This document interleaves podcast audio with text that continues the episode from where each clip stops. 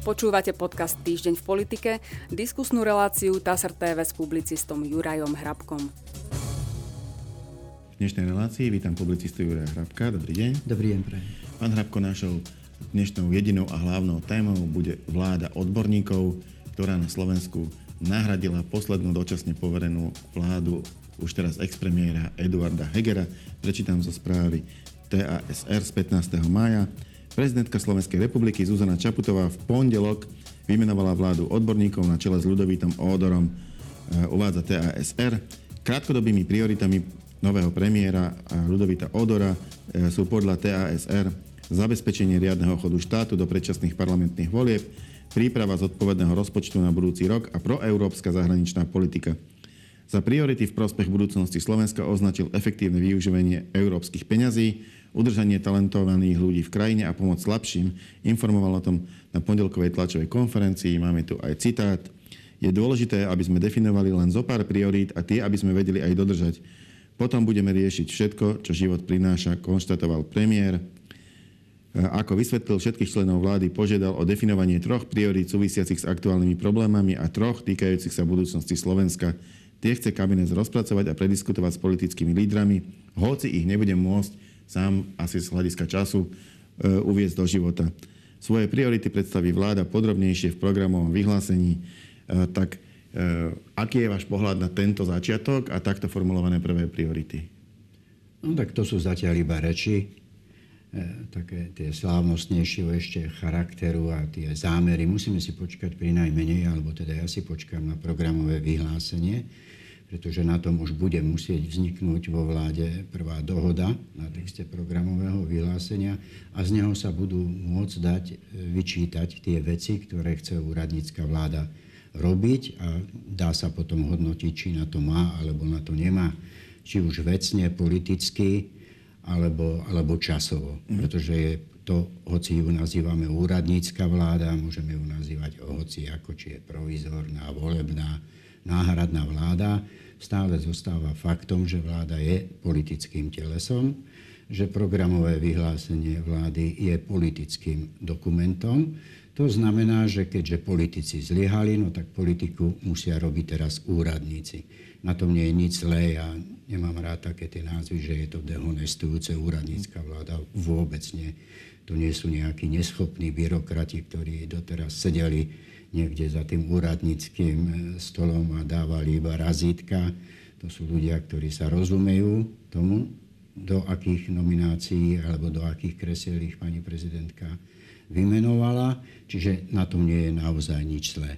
Neviem to teraz odhadnúť, počúvam tie, tie ich reči, ale to sú všetko zatiaľ iba slova a slova. E, viem, čo by mali urobiť, neviem ale, ako to urobia, ako plánujú, napríklad dnešné zasadanie vlády už prišlo k výmene e, štátnych tajomníkov, lenže normálne by som očakával, že keď príde prvé zasadnutie vlády a tá vláda, respektíve pán premiér Odor a ďalší už vedeli dávnejšie, že im toto hrozí, pripravovali sa jednoducho na to, že by pomenili na tom jednom rokovaní vlády hneď všetko, čo treba vymeniť a tým myslím nemôže byť Eduard Heger predseda Bezpečnostnej rady. Toho je veľa, tripartity, tí bývalí mm. ministri.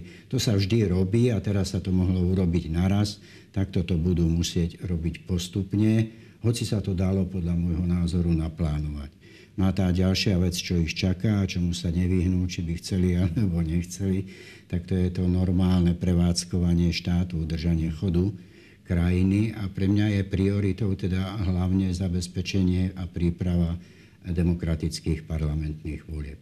To je pre mňa osobne primárna alebo prioritná úloha. Plán obnovy, eurofondy, to všetko môže byť, ak na to majú, ale tie demokratické parlamentné voľby byť musia.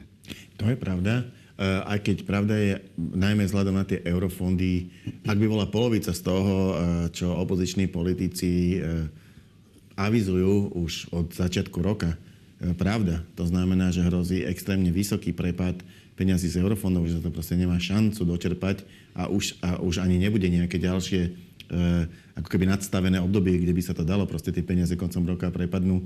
Tak ak by táto vláda dokázala aspoň pridať a, a zmenšiť tú škodu, ktorá sa k nám s tým koncom roka blíži, tak si myslím, že to by bola veľmi dôležitá úloha.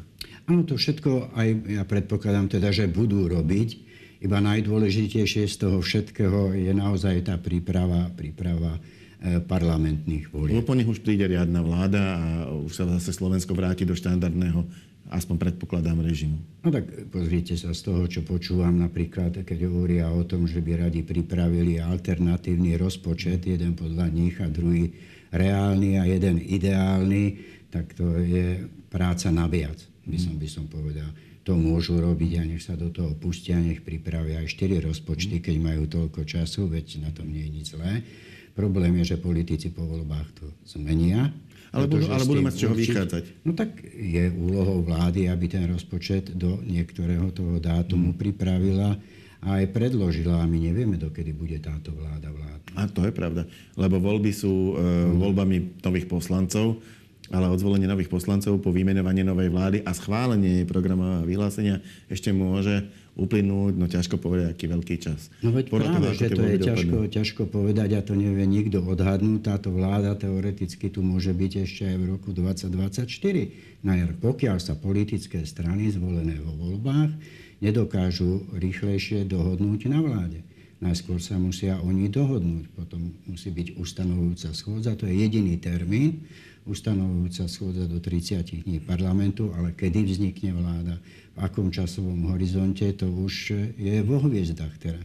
To znamená, že ja predpokladám, opakujem, že to vláda pána Odora robiť bude, hoci mi to prípada niektoré veci alternatívne predkladať e, zbytočné, ale tá priorita je naozaj zabezpečiť tie parlamentné voľby, aby boli tip-top, aby boli v úplnom súlade so všetkými E, tými demokratickými e, pravidlami, ktoré sú, jednoducho, aby ich nemohol, nemohol nikto, nikto spochybniť, aby naozaj tá vôľa voličov o tom, ako bude vyzerať parlament a z neho následne vláda bola naplnená tak, ako naplnená má byť. Poďme k samotným ministrom. E, išiel by som tak, že by som prečítal vždycky povedzme dvoch, troch naraz, lebo je to samozrejme celkom veľa aj s, aj s úplne krátkou charakteristikou toho, ako oni sami vnímajú to najdôležitejšie, čo by mali v rezorte spraviť. A potom by som vás poprosil o krátku reakciu. Pôjdem tiež spraviť TASR. Vicepremiérka zodpovedná za plán obnovy a využívanie eurofondov Lívia Vašáková chce, aby financie z plánu obnovy a iné prostriedky z Európskej únie boli čo najprospešnejšie využité. Slovenská zahraničná politika bude podľa ministra zahraničných vecí a európskych záležitostí Miroslava Vlachovského naďalej jasná, čitateľná a hodnotová. Šéf rezortu obrany Martin Sklenar deklaroval, že Slovensko bude pokračovať aj v podpore Ukrajiny. Takže e, tieto, tieto tri e, prvé vyjadrenia pani vicepremiérka pre plán obnovy a e, Európsku úniu, pán minister zahraničných vecí Vlachovský a pán minister obrany Sklenár. No, s tým sa nedá nič iné, iba súhlasiť. To je všetko, to sú očakávané vyjadrenia. Neviem si predstaviť, že by povedali opak, že, že by chcel minister zahraničných vecí napríklad úplne otočiť zahraničnú politiku. Aby bola nečitateľná a nehodnotová. To, to je už úplne jedno, ale jednoducho, ak by nechcel pokračovať v tom, čo pokračuje, veď na to miesto by ho pani prezidentka ani nevymenovala. Toto je všetko prediskutované s pani prezidentkou, takže s tým sa dá iba, iba súhlasiť. Tam nie čo namietať, ale sú to iba slova, alebo ak, sú to iba slova a zámery tých ľudí. Jednoducho. Tam nie čo namietať. Ja si myslím, že s tým, ako ste to citovali, musí súhlasiť každý rozumný človek. Minister vnútra Ivan Šimko chce okrem iného zabezpečiť stabilitu pre bezpečnostné zložky. Plánujete spokračovať v zápase o očistu verejného života. A tu je citát. Budeme uprednostňovať zákon pred politikou, doplnil e, Ivan Šimko. A, takže toho dám normálne zvlášť, pretože to je veľmi citlivý rezort ako čítate toto jeho vyjadrenie? No, opäť, tu nie je čas na veľké zásadné zmeny reformy. K niektorým, ak by chcel naplniť to, čo hovorí teraz úplne do bodky, tak tomu potrebuje parlament, tomu potrebuje zmenu zákonov a to nedostane. Ja myslíte, myslíte teraz teda, na tú stabilizáciu rezortu? Na stabili, aj na stabilizáciu rezortu, ale hlavne na tie zmeny, ktoré musia prísť, aby ten rezort vôbec mohol byť zastabilizovaný. Viete, uprednostniť zákon pred politikou. To by mali robiť vždy. To hovoril Robert Fico, to hovoril Robert Kaliňák, to, to hovoril Vladimír Mečiar, to hovoria všetci. To sú iba slova. Treba si naozaj... Ja teda najradšej čakám až na tie kroky, ktoré urobia tí politici alebo teraz úradníci a potom ich hodnotím ako takto dopredu. To sú len, to sú iba vyhlásenia. Mm-hmm. Preto hovorím aj o tom, keď sa vrátim ešte na ten za, začiatok, že keď treba, aby táto úradnícka vláda udržiavala chod krajiny a ďalšie veci, tým som mal na mysli aj to, že by mali urobiť audit na, na každom ministerstve, aby si sami pre seba vyčistili ten stôl a vedeli, do čoho idú, aby mohli potom teda stabilizovať, ako hovorí Ivan Šimko. A samozrejme sú to personálne zmeny. Oni potrebujú vlastných ľudí, nie tých ľudí, ktoré sú tam teraz na tých kľúčových pozíciách. Podľa ako kto? Spolupracovníkov, ktorým budú môcť dôverovať, pretože minister, ak takýchto ľudí nemá, jednoducho zlyha. Ja si myslím, že na niektorých ministerstvách e, jednoducho sa, sa ten človek vybral priamo zvnútra toho rezortu. To znamená, E, doteraz sedel v nejakej kancelárii, teraz z nej odíde a pôjde do ministerskej a zase možno minister e, pôjde do tej jeho, alebo už teda kam, ale že to nie sú až také veľké zmeny. Ivan Šimko je podľa mňa celkom veľká zmena, pretože on už bol na politickom dôchodku, Myslím si, že sa aktívne politike už nevenoval, skôr len tak komentoval, ale KDH je to bývalý... ako člen. A, ako člen KDH samozrejme bol a je to bývalý minister vnútra, takže v princípe má predstavu asi o tom, čo bude riadiť. Ale ale, ale sú, tam, sú tam ministri, ktorí podľa mňa pracovali aj doteraz na tých ministerstvách, ktoré budú viesť. Ja hovorím o tom, že každý minister má nielen právo, ale je to aj dobré, aby si vybral on sám svojich najbližších spolupracovníkov v tých kľúčových pozíciách. Ja nehovorím o tých eh, byrokratických úradníkoch a nemyslím to zle. Nehovorím o ľudí, ktorí pôsobia v nejakých odboroch, v sekciách na ministerstva, ale tých hlavných a najbližších spolupracovníkov, ktorý môže povedať, toto potrebujem a vie, že to zloženie a nemusí sa ten, ten minister zaoberať sám a kontrolovať ho, či tam je naozaj všetko alebo nie. To je úloha tých poradcov a najbližších spolupracovníkov. Ak si nechá tých, ktorí tam sú a nedôveruje im, no tak to je veľmi zlé. To je, to je veľmi zlé. Potom jednoducho tú tej úlohe zlia. A čo sa týka Ivana Šimka, keď ste to načali, mm. tak patrí k členom vlády, ktorí majú najväčšie politické skúsenosti. Mm. On je v politike vlastne od 90. roku a prešiel ministerstva vnútra, obrany, spravodlivosti, podpredseda vlády pre legislatívu, čiže on má tých skúseností aj politických, nielen tých obsahových z rôznych ministerstiev, naozaj dosť. Ministerstvo hospodárstva chce podľa jeho šéfa Petra Dovhuna e, sa zamerať na realizáciu opatrení, ktorá zmieria dôsledky energetickej krízy. E, Slovensko je podľa ministra financí Michala Horváta nadmieru zadlžená krajina. Avizuje, že chce predstaviť plán, ako sa z tejto situácie dostať. Tu sa mi javí byť zaujímavé práve to, že je to úradnícka vláda. E, ak je niečo, čo, čo klasický politický minister, ktorý mieni robiť dlhodobú politickú kariéru, čo robí veľmi nerád, to sú plány e, šetriacich opatrení, úspor, jednoducho ako dostať Slovensko z toho veľkého zadlžovania smerom k nejakej konsolidácii verejných financií. Ľahšie sa to podľa mňa môže robiť e, takémuto mm, ministrovi, ako keby odborníkovi, úradníkovi, ktorý je tam na dobu určitú. Je to šanca? Je to šanca aspoň pripraviť tie opatrenia? Potom samozrejme tá vláda, ktorá príde, môže niektoré z nich odmietnúť, ale niektoré z nich môže aj využiť. Áno, je to, je, je to šanca, je to veľká šanca. To je jedno obrovské plus tejto úradníckej vlády, že nemienia v ňom robiť stranické politiky, stranickú politiku. To znamená, že by mohla, ak mala teda fungovať ako orchester, pričom pán Odor by mal byť kapelník, dúfam, že sa neurazí, keď takto, takto pomenujem, ale jednoducho môže pôsobiť ako orchester, zladený orchester, pretože nemusí brať ohľady na to, každý jeden z tých ministrov, že čo jeho strana povie na to a čo jeho strana presadzuje a on môže sa snažiť blokovať, vyjednávať a takéto veci. Preto aj hovorím o dôležitosti toho auditu, preto ak vám ležia na stole kopec papierov, tak nedokážete spraviť nič. Treba to vyčistiť, aby ste si dokázali presne pomenovať veci, kde čo horí, ako horí, či silno alebo slabšie. Nemusíte sa púšťať do stranických rokovaní, hľadať podporu u strán a presadzovať to stranické videnie sveta, ktoré normálny politik vo vláde samozrejme musí, pretože je viazaný aj programom strany, obzvlášť kým nie je schválené programové vyhlásenie vlády. Jednoducho tie zámery sú také alebo onaké. Tuto tým hlavným prioritným zámerom by malo byť naozaj predstaviť odbornú, odborný pohľad, úradnícky pohľad na to, ako by tá krajina eh, mohla vyzerať. A čo si z toho potom tí policii vyberú, to už bude samozrejme záležať na nich, pretože oni po tých voľbách už musia zohľadňovať aj tie programy strán a tieto ďalšie veci. Ale bude fajn, keď sa dozvieme, ako by to mohlo byť, hoci vopred budeme vedieť, že to tak nebude. Druhá vec s tými auditmi. E, ide o to, že ak si minister nespraví ten audit a nespraví ho hneď, to znamená okamžite potom, čo nastúpi e, do funkcie, môže byť potom prekvapený, za čo všetko bude v budúcnosti zrazu zodpovedný, e, keď sa príde na to, že niektoré, ja neviem, veci neboli zvládnuté tak, ako mali, že tam sú problémy, že sa niečo malo urobiť inak.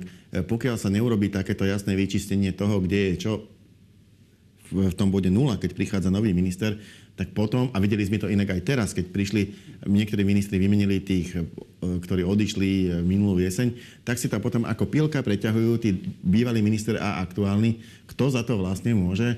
Ten bývalý tvrdí, že to za to môže ten, čo, čo je jeho nástupca. Nástupca tvrdí, že to bol jeho predchodca majú zbytočné problémy. Čiže asi aj z tohto hľadiska by to bolo dobré poriadne si e, zdokumentovať, čo kto na tom ministerstve nájde.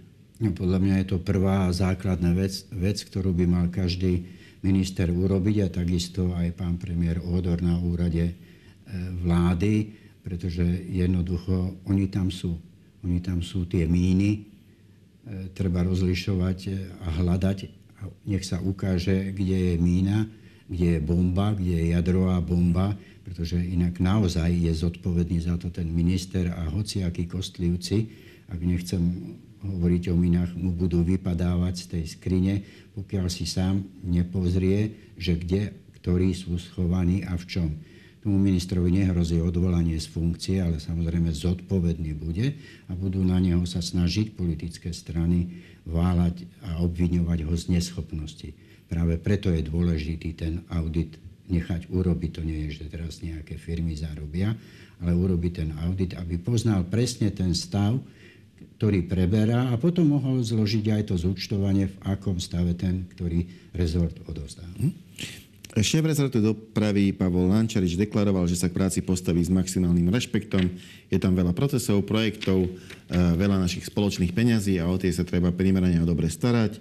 Minister pôdohospodárstva a rozvoja vidieka Jozef Bíreš sa bude okrem iného podľa vlastných slov zaoberať cenový potravín či dovozom ukrajinských komodít. Minister investícií Peter Balík sa chce zamerať na maximálne efektívne čerpanie európskych peňazí, naštartovanie čerpania v novom programovom období a spustenie projektov v oblasti digitalizácie a informatizácie. Šéfka rezortu spravodlivosti Jana Dubovcová, bývalá ombudsmanka, chce riešiť akutné problémy, dokončiť súdnu reformu a projekty z plánu obnovy a pripraviť dobré podmienky pre činnosť rezortu v budúcom období. Nová ministerka práce, sociálnych vecí a rodiny Sonia Gáborčáková sa chce zamerať na plynulý chod rezortu, eurofondy a plán obdovy. Šéf Enviro rezortu Milan Chrenko avizuje pokračovanie v aktivitách smerom k prechodu na zelenšie a zodpovednejšie Slovensko. Minister školstva Daniel Búter by rád nadviazal na dobre rozbehnuté veci svojho predchodcu Jana Horeckého. Tu je najviac cítiť takú tú snahu a kontinuitu v tom vyjadrení. Ministerka kultúry Silvia Hroncová považuje za zásadnú úlohu nastavenie nových mechanizmov a ekonomických vzťahov z RTVS. Minister zdravotníctva Michal Palkovič, ktorý ho de facto inak viedol aj doteraz, aj keď nie oficiálne, chce pokračovať v realizácii projektov z pládu obdovy, či zaviesť nový platobný mechanizmus pre nemocnice DRG systém. E, takže toto už sú všetci, možno aspoň stručne. Zaujalo vás tam niečo, trčalo z toho niečo také prekvapivé? Absolutne nič z môjho uhla pohľadu, opakujem, sú to slova, sú to vyjadre. Je to chcenie. Je, je to to, čo by jednotliví členovia vlády chceli robiť. Druhá otázka je, či to budú môcť urobiť. Takže ja si naozaj radšej počkám na to programové vyhlásenie, pretože to už bude taký písomný záväzok tejto vlády a jednotlivých rezortov, čo by chceli urobiť, ako to vidia celú tú situáciu a v čom by sa že tu je čo zlepšovať v tejto krajine. Ja si myslím, že o tom nepochybuje, nepochybuje nikto. Ale opäť pripomínam aj slova už po programovom vyhlásení vlády, napríklad premiéra Eduarda Hegera, nemusím sa vrácať k vyjadreniam premiéra Igora Matoviča, ktorý chcel, aby v dejepisoch, v dejepisoch sa písalo o jeho vláde ako o najlepšej vláde. Vieme, že skončil do roka jeho najlepšia vláda. Vieme, že premiér Eduard Heger rozprával rozprávky o tom, ako bude jeho vláda stabilná, pokojná a vieme tiež do roka a pol, ako to skončilo. Čiže to sú všetko naozaj iba slova. Ja sa tým nechcem dotknúť žiadneho z ministrov, žiadneho z členov novej vlády, ale naozaj relevantnejšie je oveľa to, čo bude ležať na stole, aspoň v tom písomnom záväzku programového eh, vyhlásenia vlády, lebo potom už budeme, myslieť, budeme vedieť, ako to tí ľudia naozaj myslia a či to je splniteľné, čo si tam dávajú, aj napriek tým stranickým politickým prekážkám, pretože politické strany do nich budú búšiť, tak či tak to si musia, a ja si myslím, že sú si toho aj členovia vlády vedomí, pretože sme vo volebnej kampani a nič ľahšie ako terč nie je, nie je vláda pre politické strany, ktoré sa chcú zúčastniť volieb. Oni majú síce samozrejme svoju obranu, ale do detajlov nemusíme mm. ísť, to je komunikácia. Aby som to skrátil, aj pre voličov si myslím, že je teraz lepšie, ak nie aj dôležitejšie, e, sledovať majstrovstvá v hokeji ako prípravu programového vyhlásenia vlády. Na to je naozaj, naozaj čas. E, ja by som len veľmi stručne, keď hovoríte o tých politických stranách, e, bude sa schváľovať programové vyhlásenie novej vlády. Už v predchádzajúcej relácii ste poznamenali, že je to skorej formálna záležitosť, že zákon to vyžaduje, bude sa to robiť. Možno by tej úradníckej vláde bolo aj pohodlnejšie, keby, keby sa im to programové vyhlásenie neschválilo. Oni ostávajú vo funkciách a budú si plniť svoje úlohy aj napriek tomu. E, druhá vec je, že sú tu už aj nejaké postoje strán k tomu programovému vyhláseniu a naznačujú e, aj, aj celkový akýsi postoj Eh, úradníckej vláde ako takej. Vieme, že napríklad SAS chce podporiť programové vyhlásenie, aspoň predbežne to avizovala eh, a zrejme, ak tam nebude niečo prekvapivé. Naopak, podobne ako SAS sa vyjadroval, myslím, že aj Olano, že závisí od toho, čo bude v tom programovom vyhlásení, podľa toho sa k tomu postavia. Robert Fico, ten už stihol aj zaradiť novú vládu, lebo povedal, že vláda odborníkov prezidentky Zuzany Čaputovej bude kontinuitou toho, čo aktuálne máme.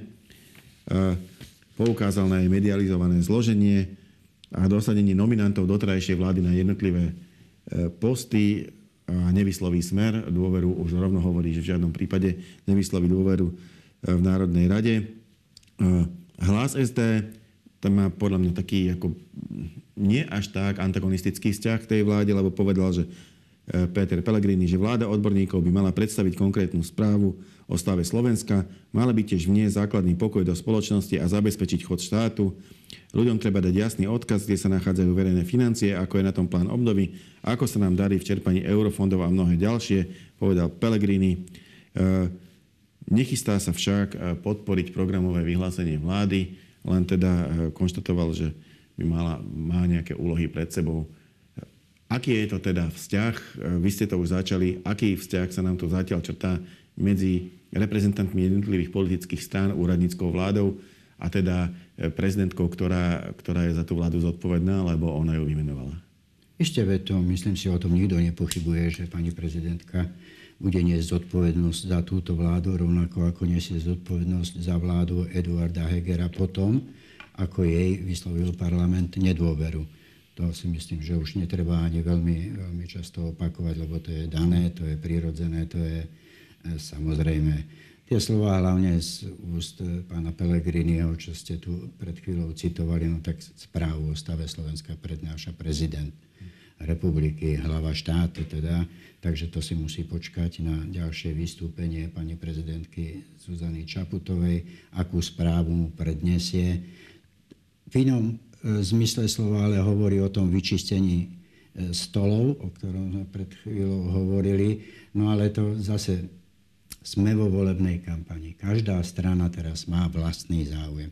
Nie spoločný, nie spoločenský, ale vlastný záujem. A tým záujmom je v prvom rade prilákať k sebe voličov. A budú hovoriť, čo len budú chcieť. Všetko, čo sa im bude zdať výhodné, že môžu chytiť jedného, dvoch voličov, tak to budú robiť samozrejme. Takže z tohto uhla pohľadu je to treba aj posudzovať. Je z princípu, je, je pre mňa nemysliteľné, aby ktorákoľvek normálna politická strana vyslovila dôveru úradníckej vláde to, že SAS teraz deklaruje, tak to má viacero príčin a jednou z nich je, že sa chce líškať prezidentke Zuzany Čaputovej, ktorá bude hľať obrovskú úlohu po voľbách. A ako do, skončia voľby, opakujem, to nikto nevie, ale môžu skončiť všelijako a pani prezidentka bude hrať po voľbách hlavnú úlohu. Lebo z princípu zo všetkých možných uhlov pohľadu sa nedá nájsť normálny argument, prečo by politická strana mala vysloviť dôveru úradníckej vlády. Obzvlášť aj preto, lebo úradnícka vláda vznikla iba preto, lebo politické strany zlyhali. To možno treba e, opakovať častejšie, že úradnícku vládu by sme tu nemali, ak by nezlyhali parlamentné politické strany. Takže sa mi to nezdá vôbec e, ako principiálne vyhlásenia a robenie politiky tým, že poviem, že ja uvažujem nad tým, že dám úradníckej vláde dôveru. To je opäť iba lákanie e, voličov pred voľbami, pretože také niečo by sa nemohlo stať. A otázka vyslovania dôvery a nedôvery je v tejto chvíli ale že úplne otvorená. Ja som to už hovoril, nemyslím si, že tak celkom, pre, ale to je jedno, poviem to ešte raz. Jediná ústavná povinnosť, ktorá vyplýva teraz, je to, aby vláda predstúpila pred parlament a požiadala ho o vyslovenie dôvery do 30 dní od vymenovania. Koniec fajka zhasla, žiadny iný termín tam nie je. Či a kedy bude parlament o tom rokovať, záleží iba na ňom. Rovnako ako či dá dôveru, vláde alebo nedá dôveru. Alebo sa nevyjadri. Alebo sa nevyjadri. Táto vláda, inými slovami povedané, vláda pána Odora, e, môže skončiť vo funkcii skôr, ako je parlament rozhodne o tom, či vysloví alebo nevysloví dôveru. Aj taká alternatíva existuje a to už nebudem zachádzať do ďalších podrobností, že vláda má samozrejme možnosť, ak by hrozilo, že jej parlament vysloví nedôveru, takémuto vysloveniu nedôveru predísť tým, že podá demisiu, to je to, čo som hovoril minule, že podá demisiu a bude vládnuť s plnými kompetenciami až do vymenovania novej vlády, opäť pani prezidentkou. Mm. Takže to je veľmi, veľmi predčasné ešte teraz aj o tom hovoriť.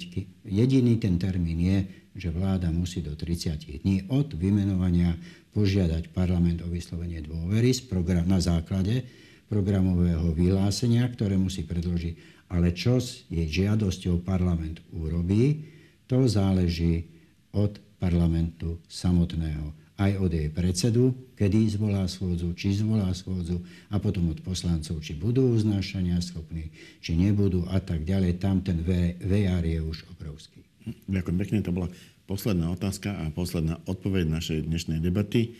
Ja za účasť nej ďakujem publicistovi Jurajovi Hrábkovi. Ja ďakujem za pozvanie. A my sa v našej relácii opäť stretneme na budúci týždeň. Dovidenia.